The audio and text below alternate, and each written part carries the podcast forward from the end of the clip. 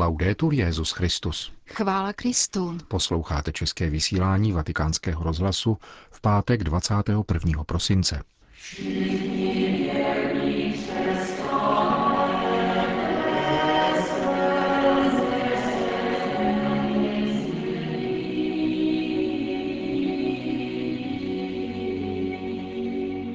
Síla jakékoliv instituce nespočívá v tom, že by ji tvořili dokonalí lidé, nýbrž v její vůli po ustavičné obnově, řekl Petrův nástupce na tradičním předvánočním setkání s římskou kurií. Papež František vybídl své zaměstnance ke svatosti na pracovišti. To jsou hlavní témata našeho dnešního pořadu, kterým provázejí Jana Gruberová a Milan Glázer.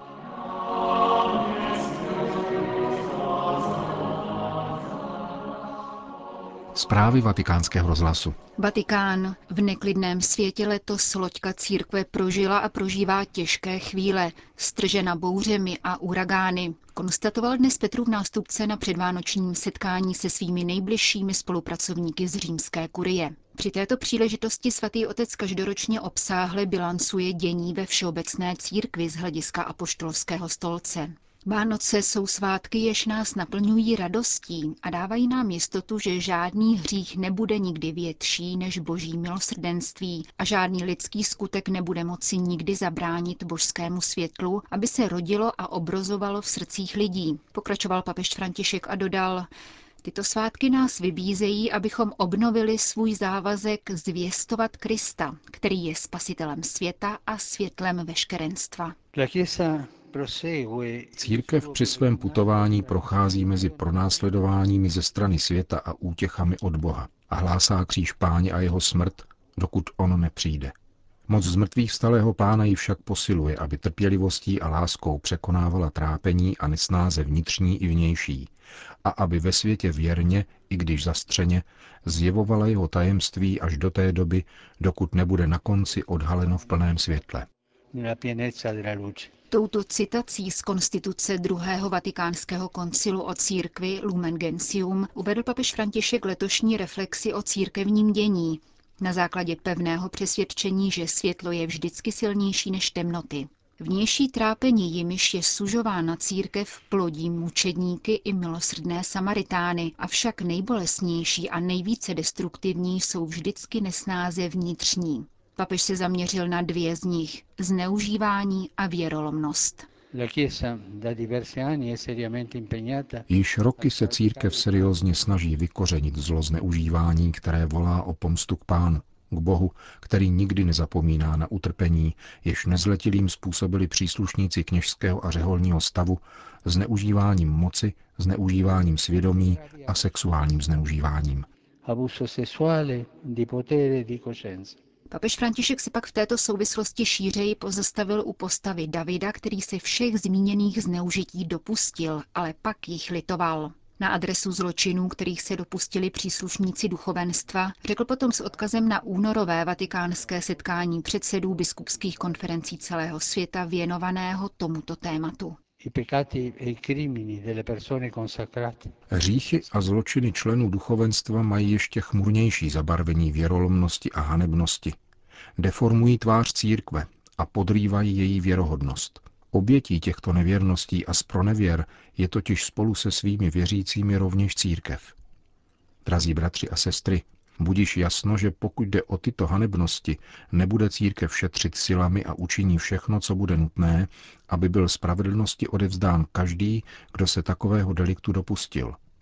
Nelze popřít, že někteří zodpovědní představitelé v minulosti, buď z lehkovážnosti, nevěřícnosti, nedbalosti, neskušenosti, minulost musíme posuzovat hermeneutikou minulosti, anebo v důsledku duchovní a lidské mělkosti nezacházeli s mnoha těmito případy s potřebnou vážností a pohotovostí. To se nesmí již nikdy stát. Taková je volba a rozhodnutí celé církve. V únoru příštího roku církev vyjádří svoji pevnou vůli pokračovat ze všech sil na cestě očišťování. Církev se bude také za pomoci odborníků dotazovat na to, jak ochránit děti, jak se vyhnout o něm katastrofám, jak uzdravovat a integrovat oběti, jak posílit formaci v kněžských seminářích. Bude se snažit napáchané chyby přeměnit na příležitost k vykořenění této metly nejenom z těla církve, ale i společnosti. Neboť dospěla-li tato těžká kalamita až k některým členům duchovenstva, jak hluboká je asi v našich společnostech a našich rodinách. Církev tedy nebude léčit jenom sebe, ale bude se s tímto zlem, které působí pomalé umírání mnoha lidem, vyrovnávat na morální, psychologické a lidské rovině. Cari fratelli e sorelle, parlando di questa piaga, alcuni all'interno della Chiesa Drazí bratři a sestry, pokud jde o tuto metlu, v církvi se někteří rozohňují proti některým pracovníkům médií a obvinují je, že ignorují drtivou většinu případů zneužití, kterých se nedopustili příslušníci duchovenského stavu církve. Statistiky mluví o více než 95% případů. Obvinují je tedy, že chtěli podávat úmyslně falešný obraz, jako by toto zlo postihlo pouze katolickou církev. Já bych však chtěl vřele poděkovat těm pracovníkům médií, kteří byli poctiví a objektivní a snažili se demaskovat vlky a dát hlas obětem. I kdyby šlo o jeden jediný případ zneužití, který je už sám o sobě monstruózní, církev žádá, aby nebyl zamlčen, ale objektivně vynesen na světlo, protože největším skandálem v této věci je zahlování pravdy. Všichni si připomínáme, že jedině díky setkání s prorokem Nátanem pochopil David tíži svého hříchu. Potřebujeme dnes nové nátany, kteří pomohou mnoha Davidům, aby se probudili z pokryteckého a zvráceného života. Prosím, pomozme svaté matce církvy v jejím nesnadném úkolu rozpoznávat a rozlišovat skutečné případy od těch falešných, obvinění od pomluv, zahořknutí od nařknutí, klevetění od ostouzení. Úkol je dost obtížný, poněvadž skuteční viníci se dovedou pečlivě skrývat až natolik, že je mnohé manželky, matky a sestry nedovedou odhalit v těch nejbližších, manželech, kmotrech, dědech, strýcích, sousedech, učitelích. Také oběti, které si agresoři dobře vybírají, často raději mlčí a dokonce pod návalem strachu podléhají zahanbení a hrůze z toho, že se ocitnou v osamocení. Těm, kdo zneužívají mladistvé, bych chtěl říci, obraťte se, odevzdejte se lidské spravedlnosti a připravte se na tu božskou. Připomeňte si Kristova slova. Do jedno z těchto nepatrných, které ve mně věří, svede ke hříchu, pro toho by bylo lépe, aby mu byl pověšen na krk mlínský kámen a aby byl potopen hluboko do moře. Běda světu, že svádí ke hříchu. Pohoršení sice musí přicházet, ale běda tomu člověku, skrze kterého pohoršení přicházejí. Papež František potom ještě více rozvedl tuto výzvu k obrácení poukazem na postavu Davida a vybídl všechny své spolupracovníky, aby potírali duchovní skaženost, která je horší než pád hříšníka, protože je to pohodlná a samolibá slepota, v níž se nakonec všechno zdá dovolené, nepravda, pomluvy, sobectví a mnoho jemných forem sebestřednosti, protože i Satan na sebe brává podobu světla. Tak skončil svůj život Šalomoun, zatímco David dokázal svou ubohost překonat. Drazí bratři a sestry, mluvil jsem o světle, trápeních Davidovi, abych tím položil důraz na uvědomělost, která se má přetvářet v povinnosti bdělosti a dohledu ze strany těch lidí, kteří v uspořádání církevního a zasvěceného života slouží výkonem vlády. Ve skutečnosti síla jakékoliv instituce nespočívá v tom, že by ji tvořili dokonalí lidé. Něco takového není možné. Nýbrž v její vůli po ustavičné očistě, umění pokorného doznání chyb a jejich nápravy, schopnosti povstat z pádů a zahlédnout vánoční světlo, které vychází z betlémských jeslí, protíná dějiny a dospívá až k parůzí. Je tudíž nezbytné, abychom svá srdce otevřeli pravému světlu, Ježíši Kristu, světlu, jež dokáže prozářit život a změnit temnotu v jas, světlu dobra vítězícímu nad zlem, světlu lásky překonávajícímu nenávist, světlu života porážejícímu smrt, božskému světlu, které všechno a všechny proměňuje v zář, světlu našeho Boha, chudého a bohatého, milosrdného a spravedlivého, přítomného a skrytého, malého a velkého. Vánoce nám každoročně dodávají jistotu, že boží světlo bude nadále zářit navzdory naší bídě. Jistotu, že církev vyjde ze stávajícího trápení a bude ještě krásnější, očištěná a zářivá. Všechny hříchy, pády a zlo, které spáchali někteří synové církve, totiž nikdy nebudou moci zatemnit nádheru její tváře.